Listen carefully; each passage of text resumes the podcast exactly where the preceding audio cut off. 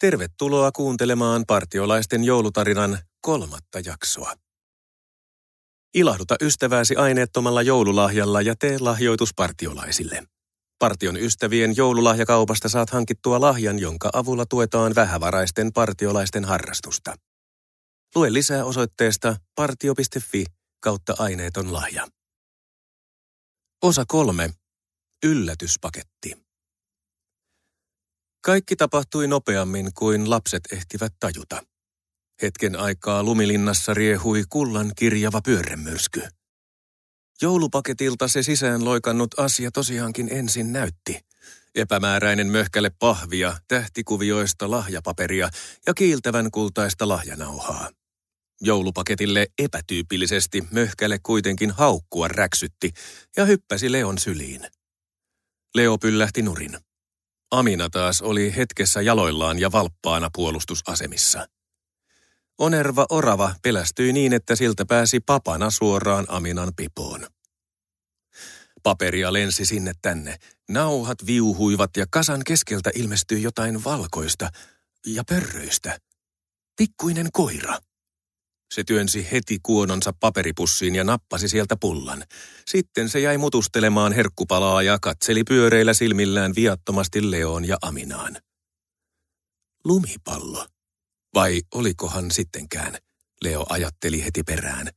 Tämähän tuli lahjapaketissa, tai ainakin melkein. Nyt ei ollut ihan vielä aatto, mutta jos vaikka joulupukki olisi sittenkin, jos se olikin – Voisiko se olla? Leo ojensi kätensä ja rapsutti hauvaa. Sen turkki oli pehmeä, ihan tosi pehmeä. Kaikki oli tapahtunut niin yllättäen ja kuitenkin juuri sopivasti. Hän oli toivonut koiraa ja sitten sellainen loikkasi kuin tilauksesta hänen syliinsä. Minä niin haluaisin pitää sen, Leo ajatteli. Poskia alkoi kuumottaa, vaikka oli kylmä. Ensimmäistä kertaa ikinä hän päätti olla kertomatta Aminalle, mitä tiesi.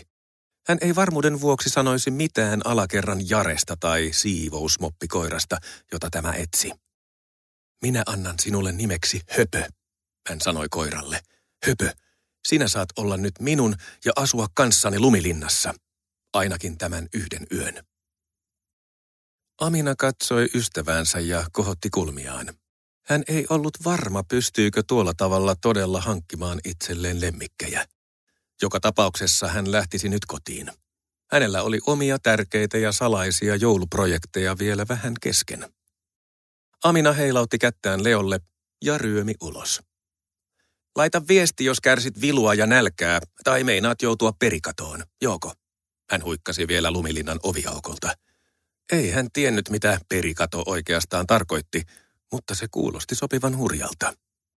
Ei mennyt kuin puoli tuntia, kun Leon puhelin oli jo hyytynyt. Sää kääntyi iltaa kohti pakkaselle. Leo alkoi miettiä, riittäisikö kaksi takkia, jos tulisi oikein superkylmä.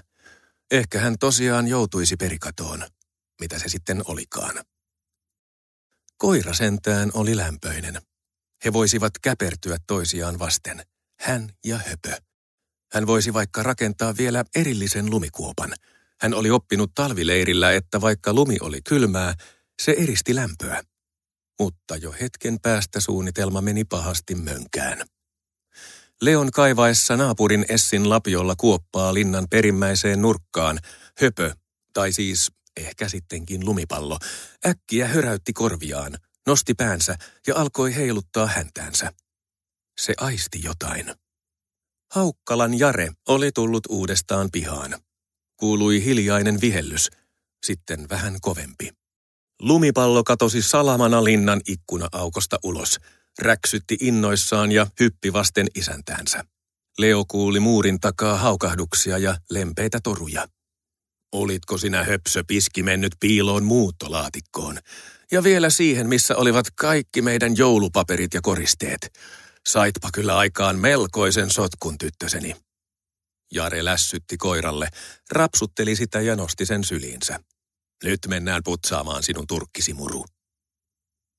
Rapun ovi kolahti heidän perässään. Pihalla oli taas ihan hiljaista. Aika kului. Se tuntui pitkältä, koska Leo oli yksin. Hänen yllätyslahjansa oli poissa, eikä se koskaan ollutkaan hänen. Leosta alkoi tuntua hirveän kurjalta. Hän oli salannut asioita vanhimmalta ystävältään, ja hän oli melkein ollut valmis ottamaan toisen ihmisen lemmikin ilman lupaa. Joulukin vielä, piti olla hyvä tahto. Senkin hölmö, Leo ärähti ääneen. Come on, kaveri, tuo nyt oli turhan epäkohteliasta, raakkuva ääni sanoi yllättäen hänen takansa. Leo kääntyi. Lumimuurilla kökki pahastunut varis. Hei, enhän minä sinua, Leo yritti. Varis ei kuunnellut, vaan jatkoi nokkatanassa. Minusta meidän eläinten pitäisi pitää yhtä eikä arvottaa toisiamme älykkyyden perusteella. Kaikille ei näet ole suotu samoja lahjoja. Lahjoja ja lahjoja, Leo parkaisi. En halua ajatella mitään tyhmiä lahjoja nyt. Sitä paitsi minulla on kylmä. Eihän tämä nyt vielä mitään, Vilppuvaris aloitti viisastelevaan sävyyn. Tietäisitpä millaisia talvet olivat vanhaan hyvään aikaan, kauan sitten kun minun iso, iso, iso, iso, iso, iso isäni oli vasta munassa. Linnun jaaritellessa omiaan Leo kiersi kätensä jalkojensa ympärille ja painoi leuan polviin. Hytisytti. Naama oli jäässä, huppu ja takin kaulukset täynnä lunta ja koristen nauhaa. Äkkiä jokin suuri hahmo peitti pihavalon. Varis vaikeni ja pyrähti pikaisesti takavasemmalle. Sitten valtava varjo jo kurottuikin lumilinnan muurin yli, suoraan Leoa kohti. Tämä oli partiolaisten joulutarinan kolmas jakso. Uudet jaksot ilmestyvät aina adventtisunnuntaisin. Ilahduta ystävääsi aineettomalla joululahjalla ja tee lahjoitus partiolaisille. Partion ystävien joululahjakaupasta saat hankittua lahjan, jonka avulla tuetaan vähävaraisten partiolaisten harrastusta.